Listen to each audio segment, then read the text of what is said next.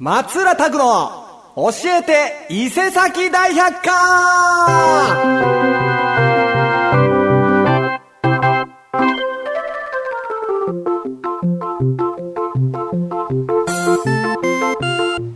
はい、どうも、松浦拓です。黄色い帽子の、えー、松浦拓ちゃんがですね、今週も元気に放送していきたいと思います。よろしくお願いします。って、もう、えー、嘘、嘘ですよね。本当にもう、10月に入りました。10月ですよ、もう。秋真っ盛りの、えー、10月に入りましたけど、いかがお過ごしでしょうか？いやーねなん、な、なんなんですかね、この、時の速さ。うん、まあ、ね、一日一日を大切に楽しんでいきたいなと思うわけでございますけども、この番組は毎週日曜日、伊勢崎 FM では午後3時から、ラジオ斜めで午後9時から放送させていただいております。えーっと、Spotify ね、えー、ポッドキャスト、伊勢崎 FM の、えー、ところ登録していただければですね、えー当日夜ぐらいには聞けますのでね、ぜひ、えー1時間お付き合いください。よろしくお願いします。それから番組に対するメールの宛先は mail、メールアットマーク FM769.com でございますね。もう、食お。もう食欲の秋やし、ね、どんどん食べよう。あ食べようで思い出しましたけどもですね、えー先月の末から、えー私がやってる音楽酒場、音の間、ね、えー皆さんご存知の音の間でございますけども、お昼はね、えー昼の間、えー夜は夜の間っていうことで、昼は、昼の間はおにぎり屋さん、夜の間はね、えー居酒屋って感じでやってたんですけども、昼の間になんと、えーラーメン部門ができましてですね、えーいろんなラーメンをね、なるべくこうワンコインで、ね、ラーメン食べたじゃないですか、もうラーメンの値段がどんどんどんどんね、やっぱこう上がってしまうのはしょうがないんでね、うちはなるべくこう安いワンコインで、えー居酒屋ラーメンっていうのを食べていただきたいなと思って、えー先月末から始まりましたんでね、ぜひぜひ、えーラジオをお聞きの皆様ね、昼のままで遊びに来ていただければと思います。早速今日の1曲目いきましょうかね。えー私、松浦拓の歌でもう何年前ですか、もう。数えられないぐらい前の歌ですけども、聴いてください。君へ。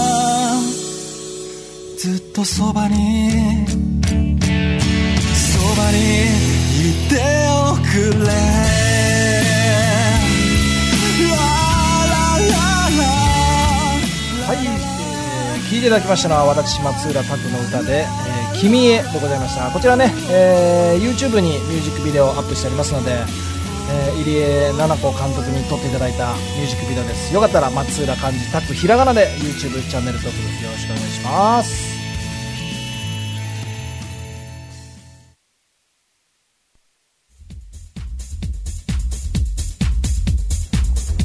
はいというわけでお聞きの番組は松浦拓の教えて伊勢崎大百科でございます。続いてはねランキングのコーナーでございます。さてさて。えーとね、えー地名とか駅名または、えー商品名とかあとま芸人さんの名前とか。さまざ、まな理由によってこう名称が変わってしまったものっていうのは結構多いと思いますね、えーでも今の若い子とかも知らへんですけども今ねもう大御所中堅っつうかもう大御所ぐらいのね芸人さんのクリームシチューとかね僕ら世代のあのお笑いを見てたたいあの世代はもう海砂利水魚とかでしたもんね。ね結構だからサマーズもサマーズはバカルディか。ねだから結構やっぱ、まあ、芸人さんだけに限らずねまあいろいろこう名前がこう変わってしまうと。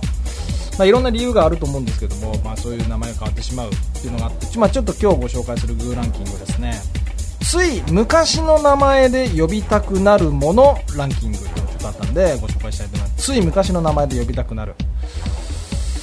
あー僕1位は多分最近のあれやからこれやと思うんですよね。未だにそのこあの呼び名でなんか呼べない自分がいるんですけど。じゃあ、まあ、とりあえず3位からいきますかね。えー、つい昔の名前で呼びたくなるものランキング第3位はこちら。ベベン。スポーツの日。これはもあれですね、えー確か体育の日の新しいやつですよね。ね。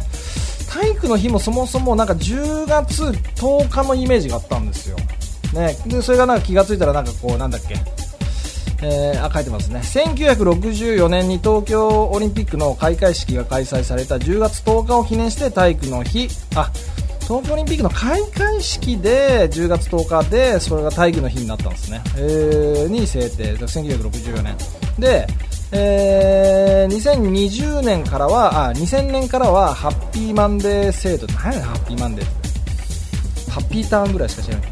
ハッピーマンデー制度により、えー10月の第2月曜日に変更される。だここから確かに僕が高校ぐらいだったかな。もう本当本当分からなくなりましたね。あれ体育の日って10日ちゃうの？みたいな。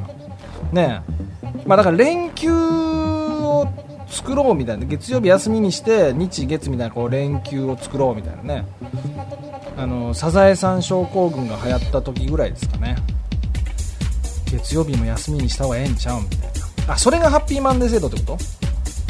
えーえーに変更されると。で2020年、えーだから3年前かにスポーツの日と、えー名称が変更されたと。スポーツの日ってなかなか覚えられないですね。うん体育の日で覚えてもうてるな。でも今の子供たちはもうねスポーツの日なんやろな、まあ、まだ3年ぐらいしか経ってないですからね変わってから。スポーツの日。あー。まあここはまあまあまあなんかちょっとわからんでもないなって感じですね。じゃあ2位いきますかね、つい昔の名前で呼びたくなるものランキング。第2位はこちら。ベベンインゼリー。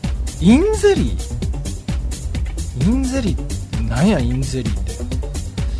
あウィーダーインゼリーね。えウィーダーインゼリーじゃないんですか今。え嘘でしょ。ウィンダー ウィンウィ誰がウィンウィンダーに、えー1994年森永製菓より発売されていた10秒チャージのキャッチコピーでおなじみだったウィダーインゼリー。嘘でしょ？2018年3月の出荷分より森永ブランドの認知向上を狙いインゼリーと名称を変更してて。え？ー何年前？5年前ぐらい？5年前ぐらいにウイダーインゼリーじゃないんですか？これ衝撃。衝撃ですね。ウィダーインゼリーやと思ってた。もう今インゼリーの？あー確かにジャケットはジャケットとかさパッケージはあの確かに IN のインがめちゃめちゃ強調されてるイメージはなんか思い出せるんですけどウィダーがなくなったんですね。だって言いやすかった。ウィダーインゼリーの方が言いやすインゼリーよりウィダーインゼリーの方が呼びやすくないですか？言いやすくないですか？インゼリー。インゼリー。インゼリー。インゼリー。インゼリー？ウィダーインゼリー。インインゼリー。イインゼリー。ウィンダーインゼリー。ウィダーインゼリーの方が言いやすいような気がする。けどなじゃあ1位いきましょうかね。多分ありだと思います。ねえつい昔の名前で呼びたくなるものランキング。第1位はこちら。ベベン出ましたこれ。ね。ツイッターですよね。いやいまだにねあのツイッターって言っちゃいますね。ツイートするとかリツイートとか。ツイートって言ってまうなねなかなかこれいつ何月に変わったんや？今年の7月の24日から変わったんですよね X に。だからスマホのアイコンもね噂ではあの青い鳥から黒い X に変わる人と変わらない人がいるみたいな噂もあって僕はね結構ちょこちょうんまあまん普通、まあ、早くもなく遅くもなくって感じで、えー黒い X にポーンと変わったんですよ。でえーっと1週間か2週間後ぐらいにその X のアイコンにひび割れが入ったデザインみたいになってね。いやーここもちょっとねあのイーロン・マスクさんですよね。どういう思いがあってどういう策略があるのかなとかちょっとねあの考えちゃいますよね。ね2006年に立ち上げられた140文字以内の文章でやり取りをする SNS ツイッター2000あでも2006年なんですね。へー。えーで2023年今年の7月24日に新オーナーイーロン・マスクの、えー意向で X と名前、えー名称が変更。長らくシンボルマークであった青い鳥のロゴも廃止となった。ねえ。いやーもうツイッター、ツイッターで散々言ってきたからちょっとここむずいですね、もうあのウィダーインゼリーとか比にならないぐらい。ウィダーインゼリーでもインゼリーでももうどっちでもいいかなって感じなんですけどね。ちょっともう一回ちょっとちゃんと帰りちょっと鳥線寄ってちょっとインゼリーちょっと見てみますね。ちゃんと。青と緑とか紫とかいろいろあったんですよね。インゼリーか。まあでもあのね X の話になりますけどなかなかちょっと X ちょっとこっぱずかしくて言えないんですよね。X と言うたとしてもあのね書き込んだとしてもかっこツイッターって書きそう。あのなんだっけポポポストでしたっけ？ツイートするのをツイートするなんか書き込むことをツイートって言ってましたけどそれはポストするになったんですね。でリツイートがリポストでしたよね。うんまだなれへんな。ぜひ、えーこれを機に松浦漢字たくひらがなでツイッターフォローしていただければと思います。それはもうねツイッターって言ってるし X をねフォローしていただければなと思いますね。4位以降も1位からずらっとブラーっといきますかね。えーつい昔の名前で呼びたくなるものランキング1位が X 旧ツイッター。で2位がインゼリーウィダインゼリー。3位がスポーツの日。これは体育の日がスポーツの日。4位月亭法政ねえこれ法政さんね。山崎法政さんですよね。落語家になられてね、えー月亭法政っていう芸名が変わりましたね。嘘でしょ？5位。あじゃあもうこれこれ聞いてる人はもう逆の方がいいですよね。ツイッターは何に変わったでしょうかとかウィダーインゼリー何に変わったでしょうかみたいな感じでいきますか？ね。で4位は山崎邦生さんは何に変わったでしょうか？月亭邦生じゃあ5位5位これ知らなかったですね。ショック。えー、5位巻き戻し。今巻き戻しって言わないそうですよ。嘘でしょ。巻き戻しのことを早戻し？どういうこと？巻き戻しあもうあそういうことか。カセットテープじゃないからか。巻いてないからか。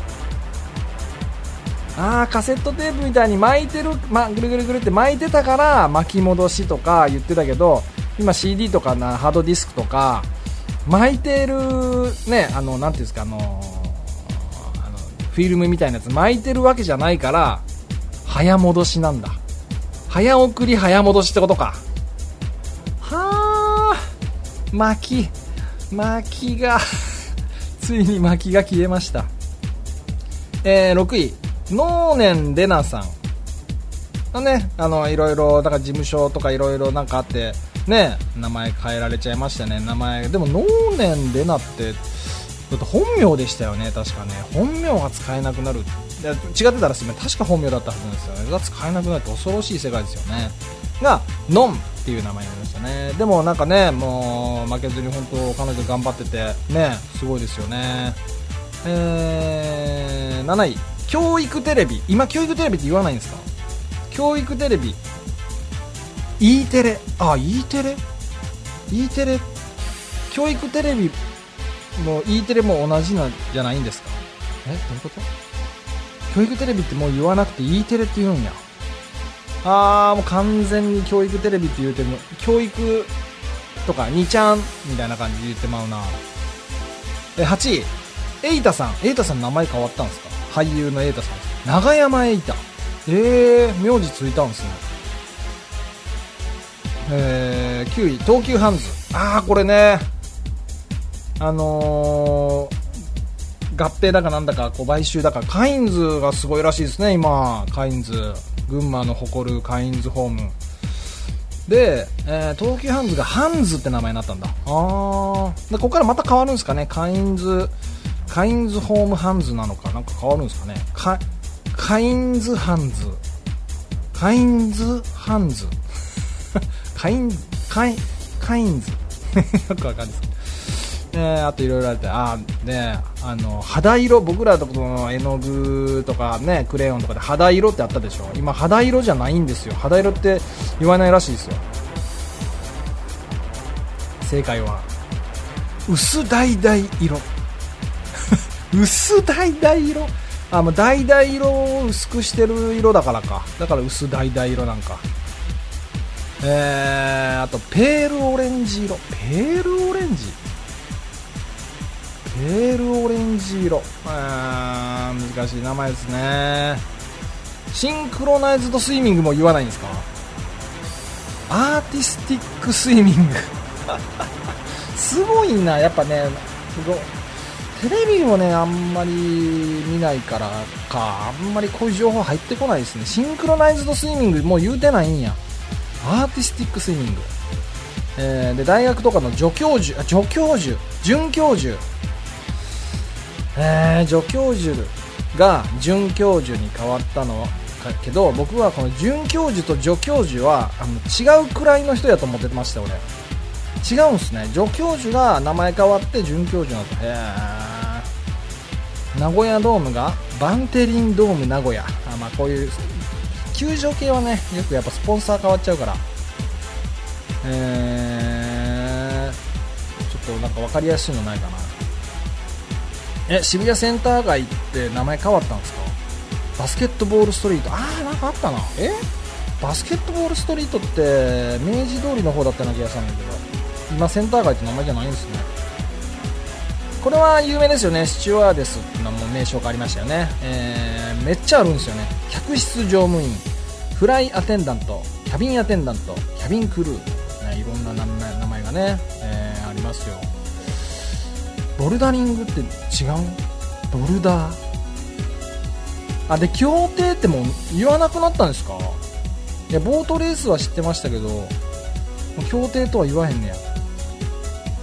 えー、あほぼさんとかねホフさんが保育士ってこれはまああとはあれです。タバコ吸ってる人はねマイルドセブンがね親って大体親父とかで大体マイルドセブン吸ってたじゃないですか。今もうメビウスって名前ですもんね。あ PayPay 銀行ってジャパンネット銀行なんですね。へえ 官製はがきってもう言わないんですか？郵便はがきっていうらしいですよ。官製はがき出た。あの僕ら世代のサッカーやってる人たちはみんな知ってると思うんですけど自殺点っていうんですよねオンゴールのこと。なかなかオンゴールにたどり着かなかったなたどり着かなかったかなれなかったなこれ。サッカーやってたらね自分とこの自分のチームのゴールに自分たちでてあのミスで入れちゃった場合は自殺点って言ってたんですけどこれオウンゴールになっちゃいましたね。うん。ビルマのミャンマーはまあこれは有名ですもんね。えー、あとなんか分かりやすいのあるかな。ネスネスレってネッスルか。違う会社やと思ってた。ネスレネッスルなんすね。えー、などなど。あーこれはもう全部言ったらキリがないぐらいありました。ね。えーつい昔の名前で呼びたくなるもの。ランキングまあまあ各言う僕もね、えー昔は松浦じゃなくて城ヶ崎でしたからね。じゃあ次の曲いきましょう、えー次の曲はですね、えーまあ、群馬のアーティストっていうよりもですねえっとまあ、群馬によく来てあのツアーで東京で活動してるんですけどね。あのいろんなもう全国大阪とかねいろいろ回ってて群馬にもねちょこちょこライブに来てくれて今度10月の15日ですね、えー、音の間でライブをしてくれるアーティスト、えー、歌子ですね。でうち音の間とかでねよくライブしてくる山口貴弘とかねキーちゃんとか、えーとのつながりがすごくあってですね。なので10月15日の日曜日はですね、えー僕と歌子と山口貴弘とキーで、えーライブイベントホトトギスボリュームも91ぐらいですかねやりますんでぜひぜひ楽しみにしててください。じゃあ行きましょうかね。聞いてください。じゃあ歌子で蜃気楼流行りの過去使って少しでもよく見せて顔上げてもグッバイマイセ言い訳もしなくなる。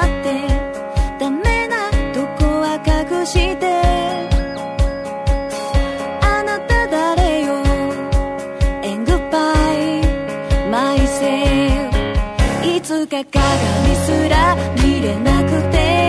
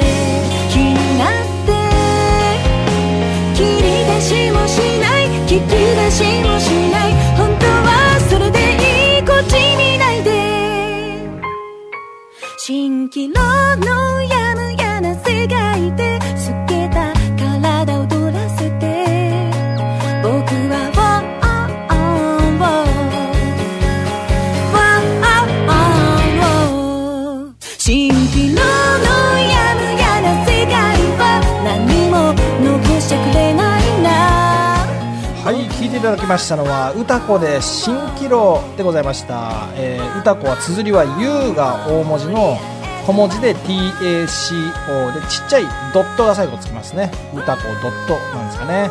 えー、ツイッターとか、えーインスタ、えーいろいろやっておりますのでぜひあのチェックしてあげてください。よろしくお願いします。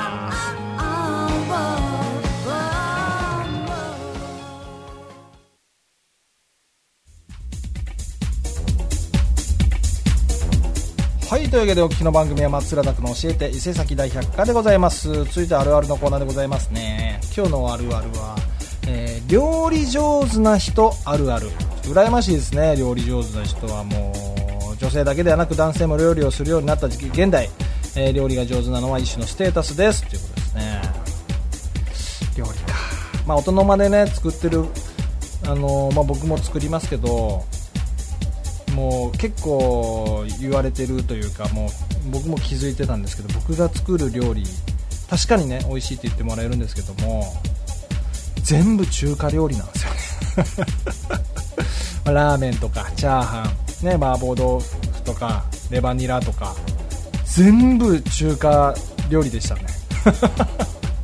好きなんですよあの昔ながらのね町中華というかねなんか憧れがあるんでしょうね僕もそこに。まあいいです。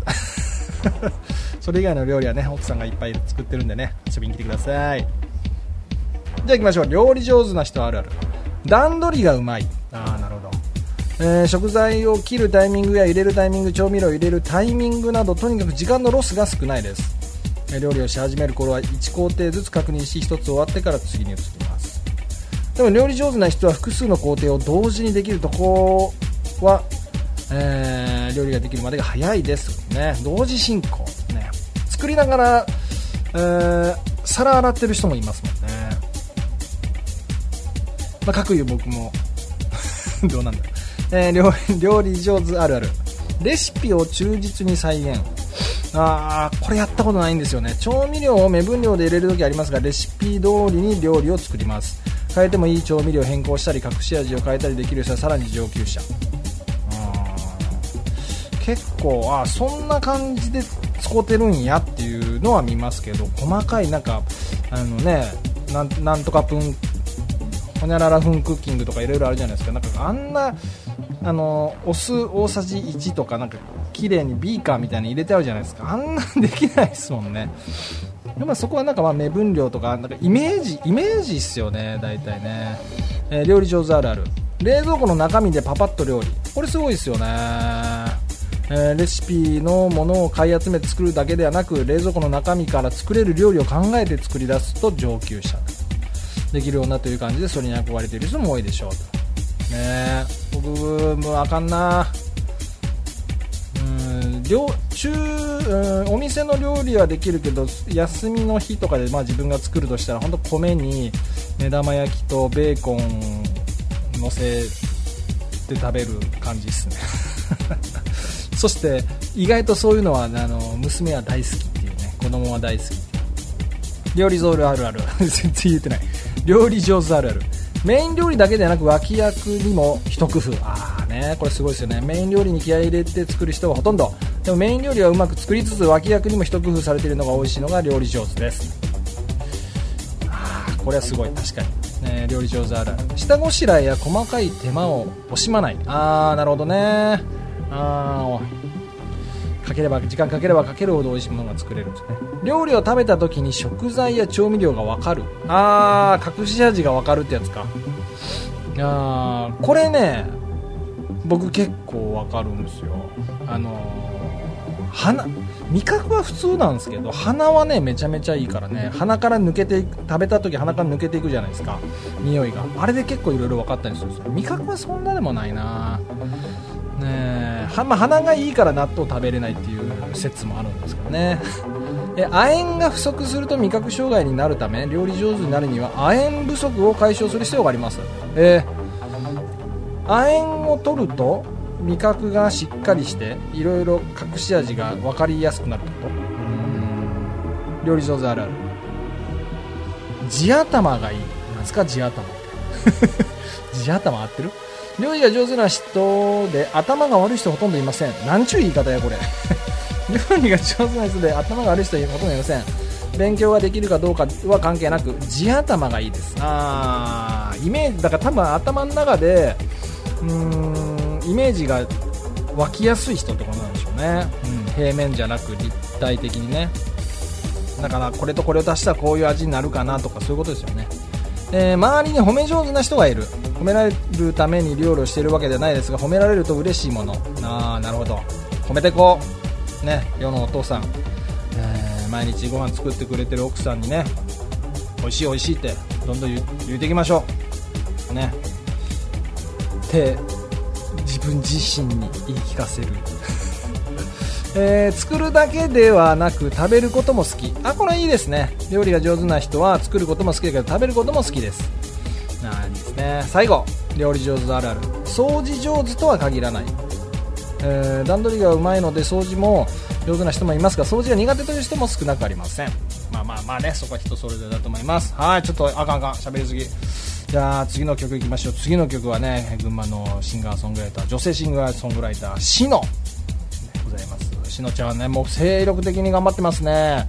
えっ、と何回かライブもね見たこともあるんですけどね音の間にも来てくれたこともあるのかな。えー、あのー声がほんまに素晴らしいですね。持って生まれたセンスなのか。もう本当に声がね、えー特徴的で耳に残る、あのいい声してると思いますね。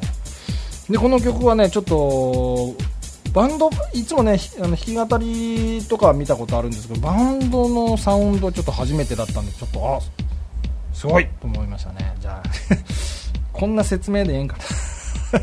しのちゃんのお客さんに怒られそうやな。あーじゃあとりあえずまず聞いていただきましょう。しので負けず嫌い。ねえ私すごくなりたいのに羨ましがかってしまう小さな私の心どうかこれ以上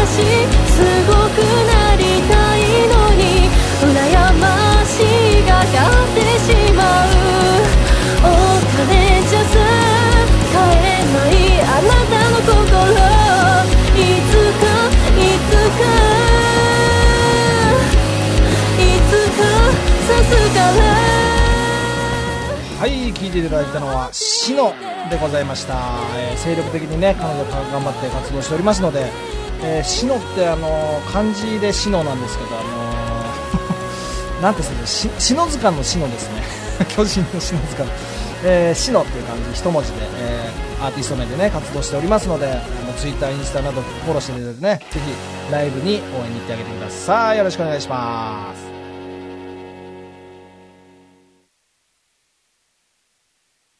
毎度。リスナー面白座談会はい、お聞きの番組は松浦拓の教えて伊勢崎大百科でございます。ね、次はリスナー面白座談会ということで、リスナーの皆さんと繋がっていくこちらのコーナーでございます。新しい募集テーマはこちら。キノコ狩りに行ったら、まさかの生物に遭遇。何？僕はあの、個人的にこの何っていうのが好きなんですけどね。キノコ狩りに行ったら、まさかの生物に遭遇。何？えー、ラジオネーム、伊勢咲雄さん、ありがとうございます。キノコ狩りに行ったら、まさかの生物に遭遇。何？歩く財布？歩く財布って何？何だからいいのか。歩く財布って何のめちゃめちゃ捕まえたくなる感じじゃないですか、えー次ラジオネームパチスロ寿司さん。ありがとうございます。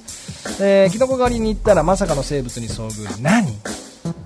土の子ならぬ土キノコ。土キノコあキノコ狩りだから。土キノコどっち側かによりますよね。土の子寄りのキノコなのかキノコ寄りの土の子なのかによってだいぶインパクト変わりますよね。まああの土の子も結構キノコみたいな形してますけどね。えー、ラジオネーム本庄シュークリームさんありがとうございます。キノコ狩りに行ったらまさかの生物に遭遇。何？近所のおばちゃん おばちゃんおばちゃんおばちゃん、おばちゃんじゃないですか。まさか、近、いや、近所のおばちゃんが、まさかこんな山の中でキノコ狩りしてるとは、別にまさかの生物でもないでしょ。まさかのお隣さんとか、まさかのご近所さんっていうことですよね。近所のおばちゃん。えー、ラジオネーム集金一番乗りさんありがとうございます。キノコ狩りに行ったらまさかの生物に遭遇。何？めちゃくちゃ小さいマンモス。ちょっとそれカブトムシとかったじゃね。カブトムシって状況によってはちょっとマンモスに見えません？僕だけ？僕だけか。めちゃくちゃ小さいマンモスってなんかこう迫力ないですよね。マンモス感がないな。やっぱカブトムシ。ラジオネームマッスル太郎さんありがとうございます。キノコ狩りに行ったらまさかの生物に遭遇。何？UFO 焼きそばを食べる宇宙人。キノコ狩りで取ったキノコを焼きそばに入れたんですかね。めちゃめちゃうまそうやないですか。あちょっと今度やってみようかな。全然マッスル太郎さんの回答関係ないけど。あのたまに食べたくなるじゃないですか。あのカップ焼きそばって。でも大体こう火薬とかって、まあね、ほぼあのなんかもうあのキャベツだか白菜だかよくわかんないけどなんかねちょっとあるぐらいじゃないですか。お湯で吹かせるからぶなしめじとかえエリンギとかね舞茸とかそういうちょっとでかい系はダメだと思うんですけどぶなしめじ今結構もう鳥線鳥線ばっかり言うけどスーパーにもカットぶなしめじとかあるじゃないですか。あれはちょっと洗ってでお湯で一緒に3分間やるだけで良さそうじゃないですか。あきのこ焼きそばめちゃめちゃうまそうやな。ちょっと今度作ってみよう。で美味しかったらあのツイートかなんかするんでねあのぜひ真似してみてください。焼きそばにぶなしめじ入れればいいんか。ああなるほどね。絶対うまいやつやな。じゃ最後ミスター203ありがとうございます。キノコ狩りに行ったらまさかの生物に遭遇。何？キノコかと思ったらまさかのクリボー。マリオね。マリオの一番最初に出てくる敵。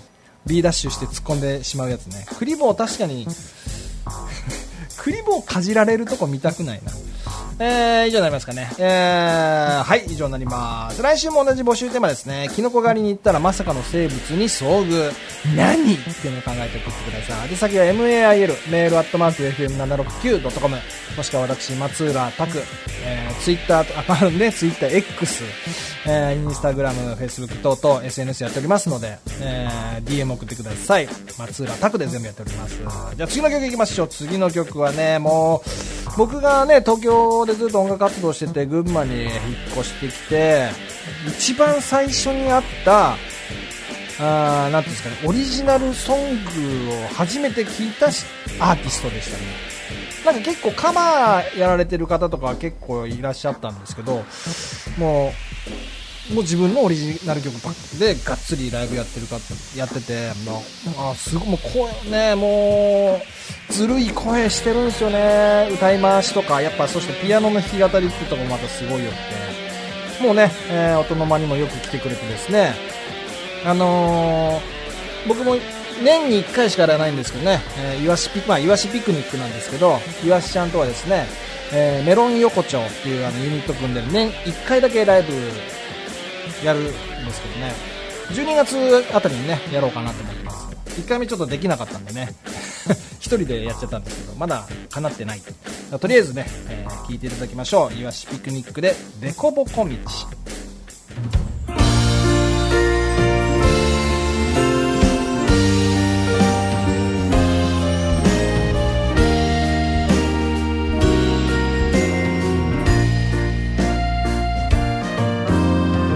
風で泳ぐ洗濯物。慣れない手つきでご飯の準備。嬉しいこと楽しいこと。全部二人分。ただいまが待ち遠しい。初めての二人暮らし。肩を並べ歯磨きする。それだけで笑顔。お金もるわけじゃない。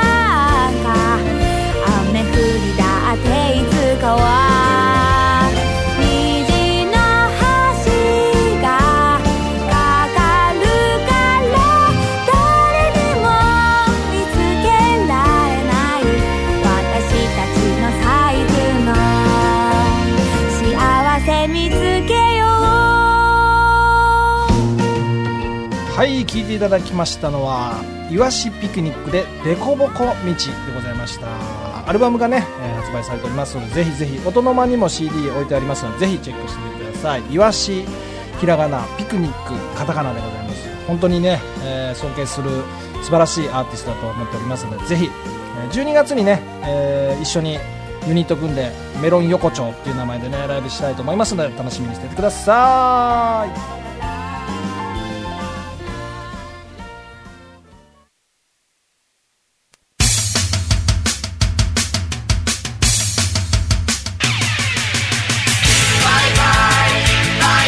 はい。ね本日もね1時間お付き合いいただきましてありがとうございました。松浦拓の教えて伊勢崎大百科いかがだったでしょうか？車を運転している方ですね。引き続き安全運転でよろしくお願いいたします。ね、えー今日ご紹介した、えー群馬のアーティストはですね、え最初は歌子。ね。歌子は、まあ、群馬のアーティストってわけじゃないですけど群馬によくライブしに来てくれてるんでね、えーご紹介しました。あとはしのねしのちゃんもいいアーティストなんでぜひチェックしてください。漢字のしのですね。篠塚の篠ですね。これずっと怒られるからで最後は、えー聞いていただければね「いわしピクニック」でございました。いいアーティストがいっぱいいるんでねどんどんどんどんライブとか、えー SNS とかで知ってねつながっていっていただければなと思います。でリスナーもしの段階は来週も同じ募集テーマですね。日のかかりに行ったらまさかの生物に遭遇何？って考えてみてください。宛先は MAIL メールアットマーク FM769.com もしくは私松浦拓の D、あの SNS に DM くださいね。番組の冒頭でも言いましたけど音の間の昼バージョンランチバージョン昼の間ラーメン始まりましたんでねぜひ食べに来てください。じゃあ最後は縄文カルタの歌を聴きながらお別れしたいと思います。今週もどうもありがとうございました。また来週バイバーイ。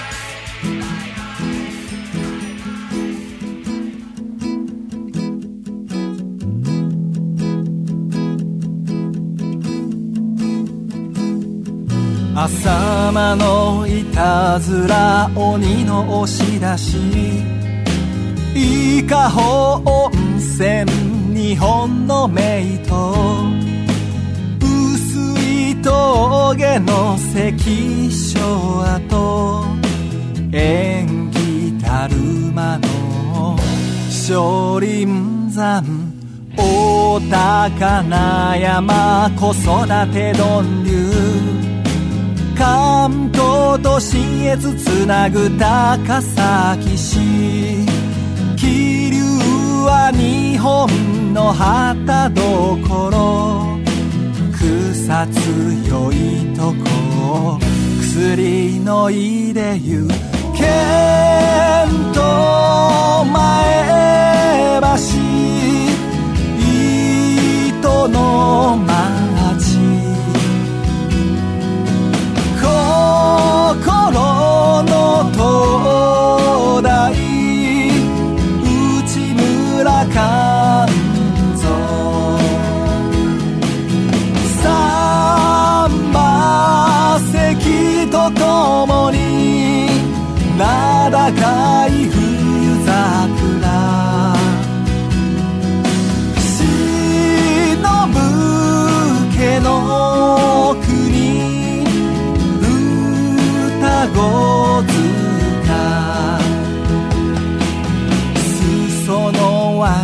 流し赤城山。宣教大勢沼花の原揃いの支度でヤギ節温度滝は吹き割り片品渓谷力合わせる200万。舞う形の群馬県天下の義人モザエモン利根はバンド一の川中山道忍ぶあんなか杉並木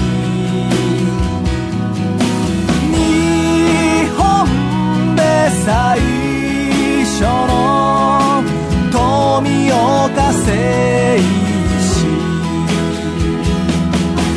沼田城下の塩場。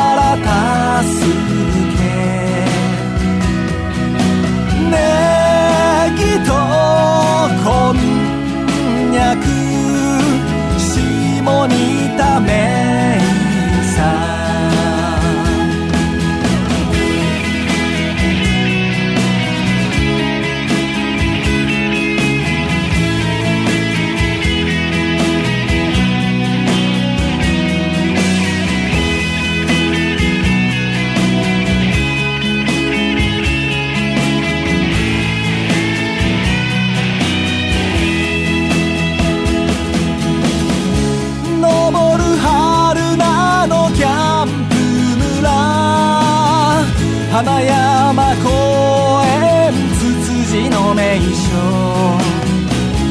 白衣観音慈悲の見て文福茶釜の森林平和の使いに島城誇る文豪田山固い。は日本一みなかみ谷川スピード登山